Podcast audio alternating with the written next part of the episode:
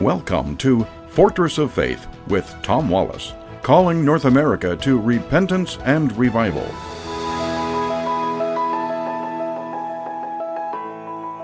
Welcome to the corner of truth and courage. You're listening to Fortress of Faith with Tom Wallace and Tyler Hudson.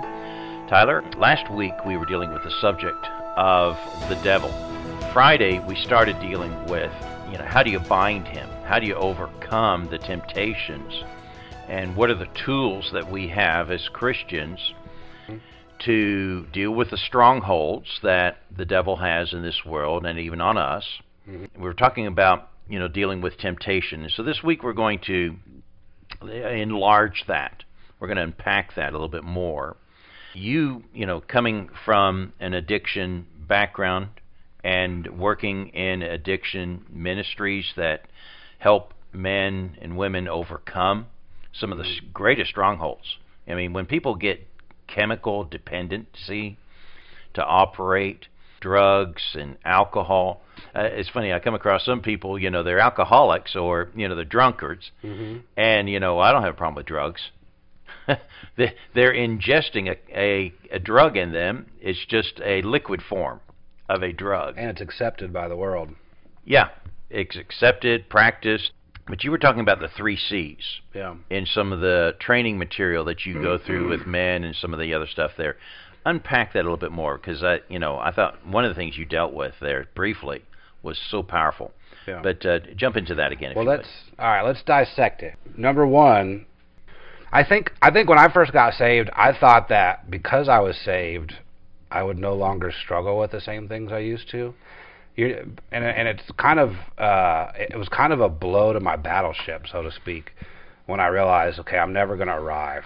I'm never going to I'm never going to be so spiritual or learn just that golden nugget thing that I never deal with temptation again. So I think number one, it's it's good to expect that you will still deal with temptations in life. How long have you been saved now? Oh my goodness, 50, 51 years. Yeah, and you've learned a lot of things in 51 years. Yeah. Do you still deal with temptation? Oh, definitely. Never stops, mean, does it? It's every yeah. I mean, there's uh, thoughts of anger, thoughts of lust, thoughts of whatever. You know, I mean, yeah. it's uh, um, and and it's usually within the mind. And you know, one, one good topic we need to talk about is iniquities. Yeah.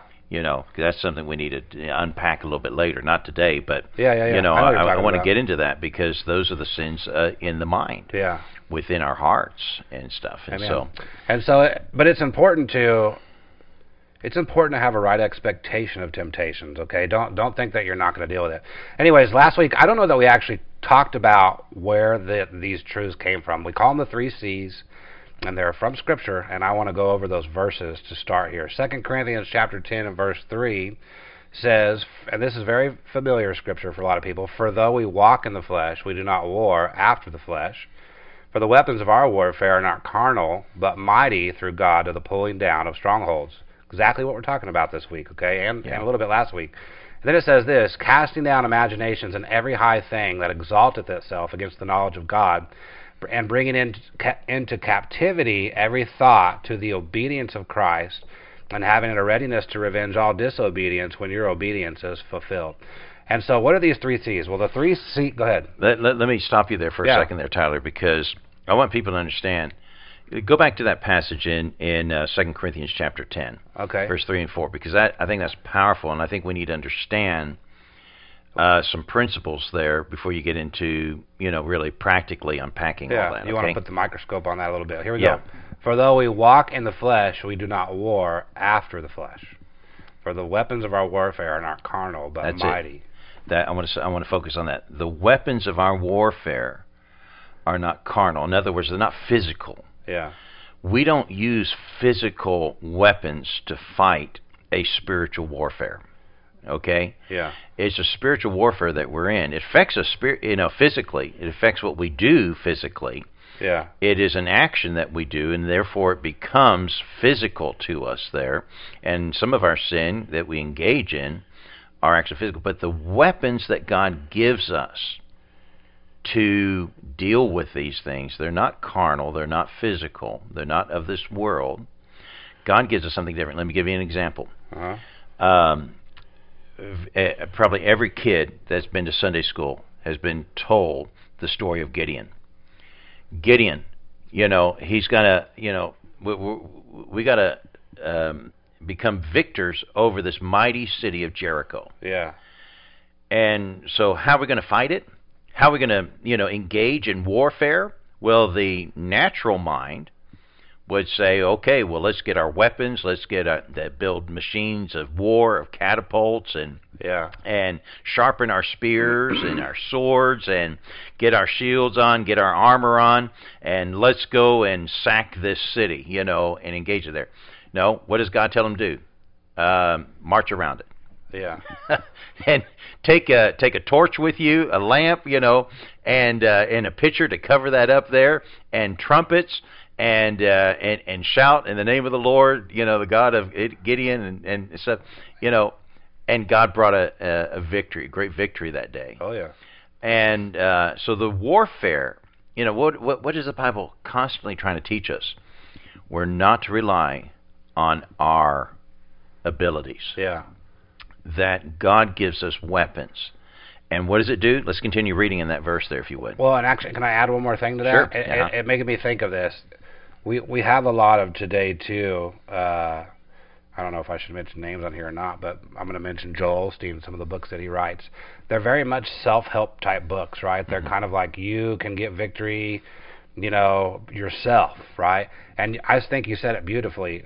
We're used to dealing with the physical weapons and and the physical things in life to try to solve our problems. But how are you going to take a physical weapon here to a spiritual warfare? It's impossible, right? Yeah. And the problem with all those books is that's what they're trying to tell you. They're trying to tell you, hey, you can you can deal with physical weapons, your self-help book type thing, type weapons to get victory over spiritual battles. That's just impossible. You're not going to do that. And so I thought that was a very, very, a very, very good point there. Um, the next few verses say this though: casting down, imagine. So it's now talking about how are we going to do that, right? How are you going to? It says we have this battle that we're having, and it's a spiritual battle, and you're not going to be able to to uh, fix it or fight it with physical weapons. So, but I love the Bible. It doesn't just tell you, "Hey, we have a problem, move on to the next subject," right? So here's how you deal with it. The Bible says, "Casting down imaginations and every high thing that exalteth itself against the knowledge of God, and bringing into captivity every thought to the obedience of Christ." and having a readiness to revenge all disobedience when obedience is fulfilled. Okay? This is the first C. There's three C's that we talk about here, and it's going to help you in dealing with temptation. And the very first one has been the most prominent, one of the most prominent truths I've ever learned in, in the Christian life that have helped me so greatly. And it's, and it's called casting down sinful imaginations. And it comes from the very beginning of verse 5 there, where it says casting down imaginations. And so, what does that mean exactly? You you do not have to allow your imagination to control what you think about. Okay, my imagination thinks up all kinds of ridiculous things. I mean, I, I've and you know that, right? Because I've been around you for several years now, right? So my my mind comes up with all kinds of crazy, ridiculous things. There's thoughts that come into my mind that I don't know where they come from. They're ungodly many times, right? There's there's all all those types of things there. Uh, but you can control your thinking by casting down any imagination that comes into your mind that's against God. That, and so how do how do we do that? Well, you need to be watchful of the lustful thoughts as they come into your mind and cast them down as soon as they come in. So, in other words, you don't allow these imaginations to linger in, into that initial past that initial thought. So the thought okay, number 1, realize this. We talked about at the very beginning. You're going to deal with temptation. That's not going away. Doesn't you're never going to arrive where you don't deal with that, right? Yeah, and also too, don't feel defeated because temptation comes your way. Or you know? that you've done something wrong to deserve it. Yeah, It- you know, it- it it's going to happen. yeah. It's going to happen. So you know, don't beat yourself over. Uh, you know, because you were tempted and and even thought on it for a moment and and engaged in some kind of imagination about how that would be and Yeah. feel and taste and all that kind of stuff. Yeah. Now here's what we do. And the fact that it comes from the Bible tells us that God already expected and knows that we're going to have these things happen, right? That's why He gives us answers for it. And so that initial thought comes into your mind, though, and you know it's ungodly, and you know it's bad. It might be, hey, I'm going to go drink, or I, or I see this thing over there, I'm going to go do drugs, or or or uh, uh, you know, the thought of fornication, or whatever the case may be. Uh, that that thought comes into your mind. That initial thought is not sin in it of itself, but it's when you decide to meditate on the thought that you have as opposed to cast it down, which is what the Bible talks about here, and replace it with something else, right? Yeah. For me, it, it I, I mean, I guess I'm just not as godly as others. It's often football. I, don't, I, I like football. It's one of my entertaining things. I know more about it than I probably should should be willing to admit. But but I can supplant that with whatever this thought comes up into my mind. I just start thinking about something that I know is not necessarily ungodly. I don't allow myself to let that sinful thought be made into an action, which is what happens when you meditate on it. You know, a little bit later we might talk about the roots, the seeds and stuff Mhm. there, and the trees that come from that. You know, generally when people develop habits and stuff there, there's usually root problems and trigger things that uh, develop it. So when you when you start into that thought, when those things pop up, and that maybe it could be a smell, it could be something that uh, you see on TV or something that you taste. And you know, if you're now, you know, if you're a, a former drinker and trying to get away from that, or smoker or whatever, you can just smell your fingers, Yeah. and you know that could trigger these these thoughts. So what do you do? Cast it down. So you replace some other thought into your head, right? Yeah. You know, now some of that could be scripture, could be a song, could be something that uh, you know uh, that has been an encouragement to you. And scripture is one of the great things there that we could use in that uh, you know in that area. Which is actually another one of the C's we're going to Okay. talk about later. So, but uh, Getting ahead. All right. No, you're you're do- you're doing good though. Um, and those, by, by the way, those are all more spiritual than football. So maybe that is what you should do. It's- it's- well, you know, scripture. it's it's it's steps. You know, I mean, uh, uh, you know, it, it's one thing if we were all just godly saints and we just, you know, all walked in victorious living. yeah, But the fact is, we don't. yeah, And let's be honest. I mean, just you mentioned here, you know, I've been saved 51 years. I've been, you know, raised in a Christian home, preacher's home.